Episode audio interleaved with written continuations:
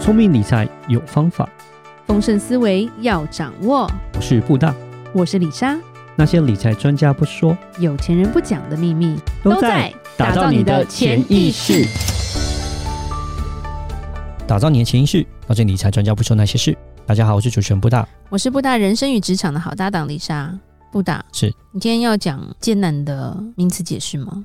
就是 对对你来说会很简单啦，对对对嗯对我们来说都是嗯什么？这是文言文吗？希望不要太艰难，但是我觉得这是一个蛮重要的指标。它然后 E 叫做股东权益报酬率哦，对股东权益报酬率叫 ROE 哦对 return of equity，return 哦，我以为是鱼卵的 fish roll 的 E ROE， on equity 啦，是所以叫做股东权益报酬率。中文比较难懂。嗯， 照着英文翻呐、是对 return on equity。那什么是 return on equity？嗯，投资人在分析这个公司到底有没有赚钱，蛮多时候都是会用这个指标在衡量。是 return on equity 的意思就是说，equity 基本上就是股东的钱。嗯， OK，return、on equity 就是所说，以就是股东的钱报酬率是多少？对我公司哦拿到这股东的钱，我去做投资的，对不对？是？报酬到底有多少？对懂吗？对啊，我拿投资人的钱，我去做我的投资，或是说我公司营运嘛，对不对？对，报酬率有多少？我觉得这个蛮重要，因为你要知道说，当我投进这家公司的时候，获利是多少？对基本上用这个 ROE 来看，会比较算是一个指标，就知道说这公司到底赚钱还是不赚钱，是股东这样的投入到底这个公司有没有很好的获利？其实还有另外一个名词叫做 ROA，A 是 asset return on asset，那 return on asset 跟 equity 就会稍微有点差别。Equity 就是股东权益嘛是，OK，那 asset 的话就是资产。资产对 OK，会计上面会讲资产等于负债加上股东权益，所以 return on asset 的话，就变成说它的范围再更大一点点。asset 就包含你的负债，再加上你的股东权益去回报。那其实 ROA 来讲是在金融界可能会比较适合。那如果说不讲金融界的话，你只看一般公司的话，可能是看 ROE 比较好一点。我们再稍微解释一下啊，我们常会讲什么 EPS 嘛，对不对？对就是对所谓的每股盈余。是 OK，评估企业本身自己获利的能力。但是 ROE 这个东西就比较是在评估这个企业赚钱的效率是 （efficiency）。股东给你一百万，你能够从这一百万生出多少钱，比较是这种感觉。这是一个经营能力的效率准确的一个指标了。当然，ROE 来讲的话，数值当然是越高就会越好。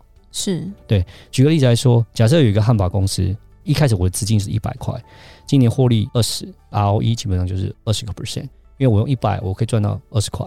是假设它营运资本是一千块，如果只有获利五十块，那嗯对不起，ROE 只有五趴，就是只有五块钱，赚五十块就是赚五趴。这样两个来比的时候，一个说我一百块可以赚到二十块，一个说我一千块只能赚到五十块，那你就会知道说哪一个效率比较好了。是那当然就是说，可能是 A 公司效率会比较好，因为它的 ROE 比较高一点。对这个是可以去看说它的效率哪一个会比较好一点。B 公司搞不好它的成本资金是比较大，就像刚刚是两个比的话对， ，B 公司它是一千块嘛，它赚嗯五十、嗯总收入 B 公司比较多啊，是对啊比较好的、啊。对但是其实你要算起来是 A 公司它的效率比较好，因为我只花一百就赚到二十、嗯哦，嗯所以说我们在看 EPS 整个公司的获利状况，可能在看总盈利的时候，哦，那就是它总获利是多少。但可能因为资金的大小，总获利会不一样，但是对 ROE 就可以看到这报酬效率的率问题比较不太一样。了解原来是这样，你要教我们用这个去看怎么选股哦，其实哦，像很好玩，你去看巴菲特就会讲一句话：如果我只能选择用一个指标去做投资的话，他就是会用 ROE 来做投资。跟谁指标？说？大家 说，对，哎、我有点忘记他在他有一次论坛之，类对的吧他有一次大会分析上面，他是讲基本上他就如会果只有一个指标可以看的话，是不是？对，他就是会看嗯 ROE，、对。好吧，爷爷讲的都对，是，一般来说，你在看价值投资的书的时候呢，他会希望说你在投资公司的时候，每年的 ROE 要超过十五个 percent。嗯，基本上很多价值投资的书都是以这个十五 percent 来当做一个指标，是所以可以去看，当你要去买公司股票的时候，其实你就可以看这个数值，基本上大于十五个 percent，我是觉得比较属于好的公司。投资标的物，它的效率是还不差的，啊对所以十五 percent 我觉得算是还蛮不错的一个点位，所以这可以参考一下。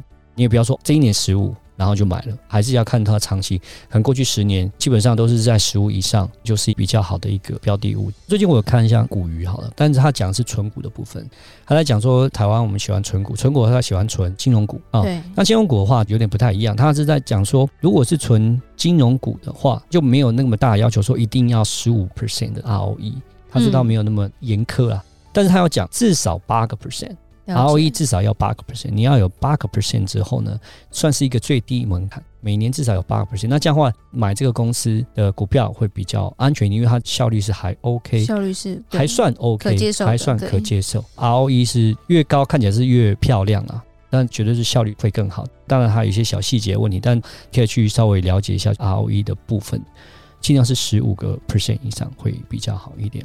ROE 跟 ROA 区别哈，刚刚讲 A 就是 asset 嘛，讲到金融公司的时候，比较会偏好是用 ROA 来做一个区别，来做一个计算，而不是用 ROE 啦。金融公司来讲，他们会做一些借贷杠杆，对它跟一般企业是稍微比方较式不比一较不样。一样了。对对对对对，所以他们可能会用杠杆啊、借贷，然后去做获利。变成说，如果他只看 ROE 的话，对他们来讲稍微比较不公平一点。对，看 ROE 跟看 ROA 的话，在金融公司的话，我们可能会比较建议是用 ROA 来所以看。不同的产业其实也是有一些不同的面向，就对了。嗯，没错。不过大家想要问一下，你刚刚在讲解 ROE 嘛，对不对？金融股是 ROA 嘛？你可不可以帮我们举几个例子？譬如说，我们比较熟知的几只大股票，他们的 ROE 是怎么样子？ROE，、哦、我的舌头感觉要打结了。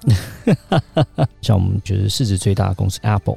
Apple 其实在二零一零年的时候，它的 ROE 就很高，就已经到四十几帕。对，这一两年更是夸张，就涨到了一百多帕，比较特别的那这样宕机子哦嗯， 获利更好这样子。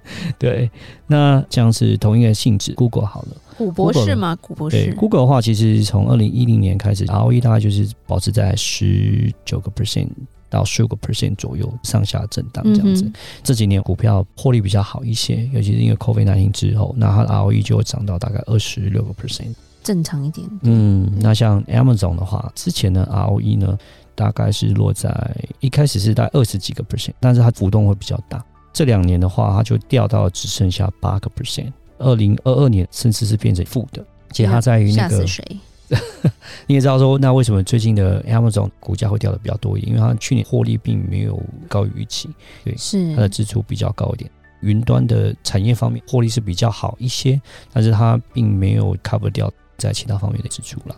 对嗯，所以他就直接掉下去。嗯，看这个，其实感觉心脏也有点承受不 了。